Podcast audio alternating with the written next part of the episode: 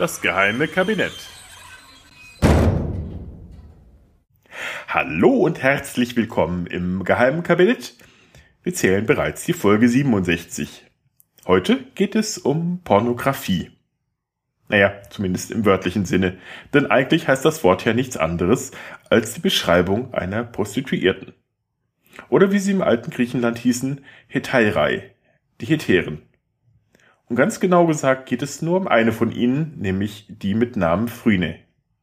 Phryne, die ursprünglich Nesarete hieß, lebte im vierten Jahrhundert vor Christus. Vermutlich, weil der Name nicht so richtig werbetauglich für eine Hetäre war, er hieß so viel wie der Tugend eingedenk, führte sie den Beinamen Phryne. Aus heutiger Sicht vielleicht auch nicht ganz ideal für die Werbung, denn das hieß übersetzt so viel wie Kröte. Allerdings war das äh, ein häufiges Pseudonym von Hetären und galt sicher nicht ganz so negativ konnotiert, sondern spielte auf die leicht gelbliche oder olivfarbene Hautfarbe der Damen an. Phryne wuchs als Tochter eines bescheidenen Kapernhändlers in Thespiae auf. Thespiae lag im Süden Boetiens an einer alten Durchgangsstraße nach Nordgriechenland am Fuß des Berges Helikon, der in der griechischen Mythologie als Wohnort der Musen berühmt war. Sonst war da allerdings weniger los, weshalb sich Phryne nach Athen aufmachte und dort innerhalb kurzer Zeit eine Menge Vermögen aufbaute. Als Edelprostituierte nämlich. Dabei hatte sie eine recht individuelle Preispolitik. Mit dem freiwillig mittellos lebenden Diogenes, ja, das ist der mit der Tonne, teilte sie das Bett ohne finanzielle Gegenleistung, da sie ihn wegen seines Geistes begehrte. Ein optisch und offenbar auch intellektuell weniger ansprechender König aus Kleinasien habe dagegen so viel bezahlen müssen, dass er danach die Steuern in seinem Königreich anheben musste.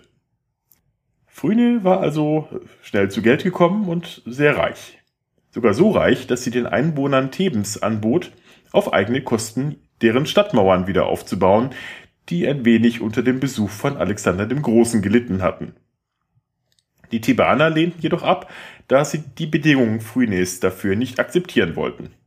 Dabei wollte sie doch nur ein kleines bescheidenes Schild neben dem Stadttor mit der Aufschrift Was Alexander niederriss, hat die Hetäre Phryne wieder aufgebaut. Ihre Schönheit hat Phryne reich gemacht, aber auch berühmt, bis heute. Und ihr wisst vermutlich alle, wie sie aussah, auch wenn es euch nicht so ganz bewusst sein dürfte.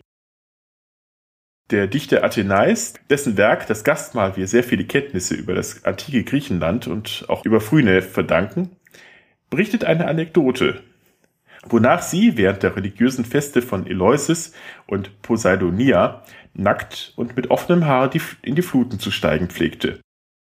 Den Moment, als sie wieder heraustrat, nutzte der berühmte griechische Maler Apelles, um mit ihm die Geburt der schaumgeborenen Aphrodite auf die Leinwand zu bannen. Ein bisschen so wie das entsprechende Gemälde von Botticelli vermutlich. Leider können wir das mit dem von Apelles nicht mehr vergleichen.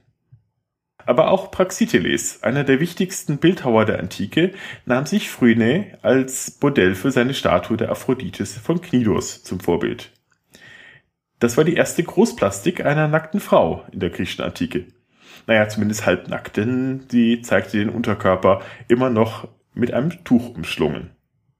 Diese Statue ist immerhin in zeitgenössischen Kopien erhalten, beispielsweise in der Venus von Arles, die heute im Louvre zu bestaunen ist. Die kennt ihr immer noch nicht? Ist nicht schlimm, aber ihr kennt die Statue, die sich die Venus von Arles zum Vorbild genommen hat. Die Venus von Milo. Jetzt aber, gell? So sah Phryne also in etwa aus, hatte aber vermutlich etwas mehr Arme. Phrynes Schönheit brachte aber auch Probleme mit sich und äh, war manchmal auch die Lösung derselben. Phryne wurde nämlich eines Tages vor Gericht zitiert, da sie nach Ansicht des Anklägers Eutias sich schamlos aufgeführt und eine neue Gottheit propagiert habe. Eine nicht ganz banale Anschuldigung im alten Athen, die durchaus die Todesstrafe nach sich ziehen konnte. Aber eigentlich ging es gar nicht so sehr um Phryne, sondern das Ganze galt ihrem zeitweisen Liebhaber, dem Politiker und führenden Staatsmann Athens, Hypereides. Dieser verteidigte sie dann auch prompt vor Gericht auf dem Athener Areopag.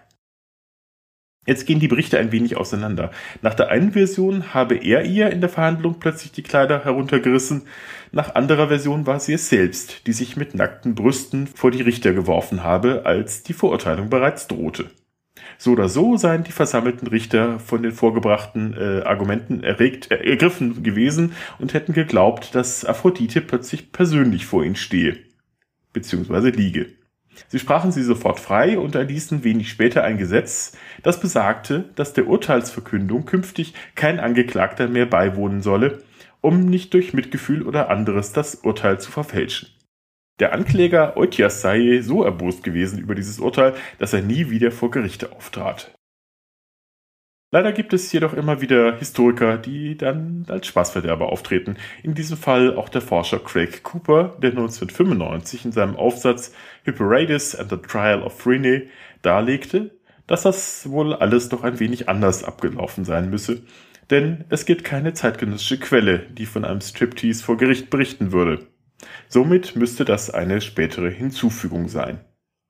Ob die Entkleidungsszene also stattgefunden hat oder nicht, sie hat jedenfalls inspiriert. Zum einen viele Künstler, so etwa den Maler Jean-Léon Gérôme, der diese Szene 1861 in dem großformatigen Gemälde Phryne vor dem Areopag umgesetzt hat.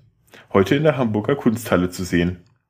Und das hat wiederum mich zu dieser Folge inspiriert, da stand ich nämlich vor einiger Zeit davor.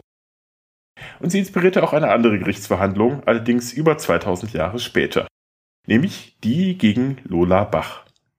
Während Phryne das Modell für die erste nackte Frauenstatue war, war das bei Lola fast ähnlich gelagert. Sie war nämlich vermutlich die erste Nacktänzerin in den 1920er Jahren.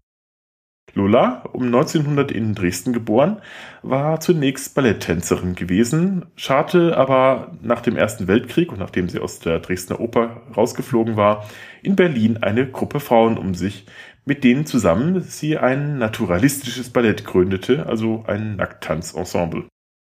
Zwar fand diese Aufführung im privaten und verborgenen Rahmen statt, kam aber bald schon der Polizei zu Ohren, die Polizeispitzel ins Publikum einschleusten. Ende Januar 1922 begann dann der Prozess gegen Lola Bach und weitere Mitglieder ihres Ensembles. Kurz zuvor war gegen eine andere Nackttänzerin, Celie de Reit, ein ähnliches Verfahren geführt worden. Da diese in einem Film zuvor die antike Hetäre Phryne verkörpert hatte, kam vermutlich Lola Bachs Anwalt, Erich Frei mit Namen, die Idee, Phrynes Prozess auf die Anklage gegen das naturalistische, Kap gegen das naturalistische Ballett zu übertragen.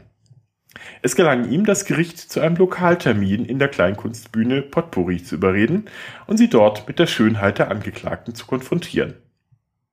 Und tatsächlich, nachdem der Richter und die Beigeordneten dort Aufführungen von Tänzen mit Namen Frühlingsstimmen, die Motte flog zum Licht und die Phantomime Modeballett in Augenschein genommen hatten und sich sicherheitshalber auch noch einen zweiten Lokaltermin am selben Abend gegönnt haben, fiel das Urteil relativ milde aus. Sie wurde wegen Beihilfe zu öffentlichem Ärgernis zu einem Monat auf Bewährung verurteilt. Lola tanzte danach zwar weiter, aber durchaus verhaltener. Die Gäste, angelockt von dem Skandal, waren nämlich sehr enttäuscht davon, dass die Damen künftig viel zu viel anbehielten. Und darauf bezieht sich vermutlich auch ein Gedicht von Alexander Moskowski. Wenn ich schon höre, Nacktänzerin, da reiß ich aus und mach mir dünn. Denn erstens schäm ich mich. Und zweitens, tanzen kann sie nicht. Und drittens tut's dem Anstand weh. Und viertens, kostet et Entree. Und fünftens find ich's abgeschmackt. Und sechstens ist sie gar nicht nackt. In diesem Sinne, tschö, bis zum nächsten Mal. Tut nichts, was ich auch nicht nicht tun würde. Euer Butler.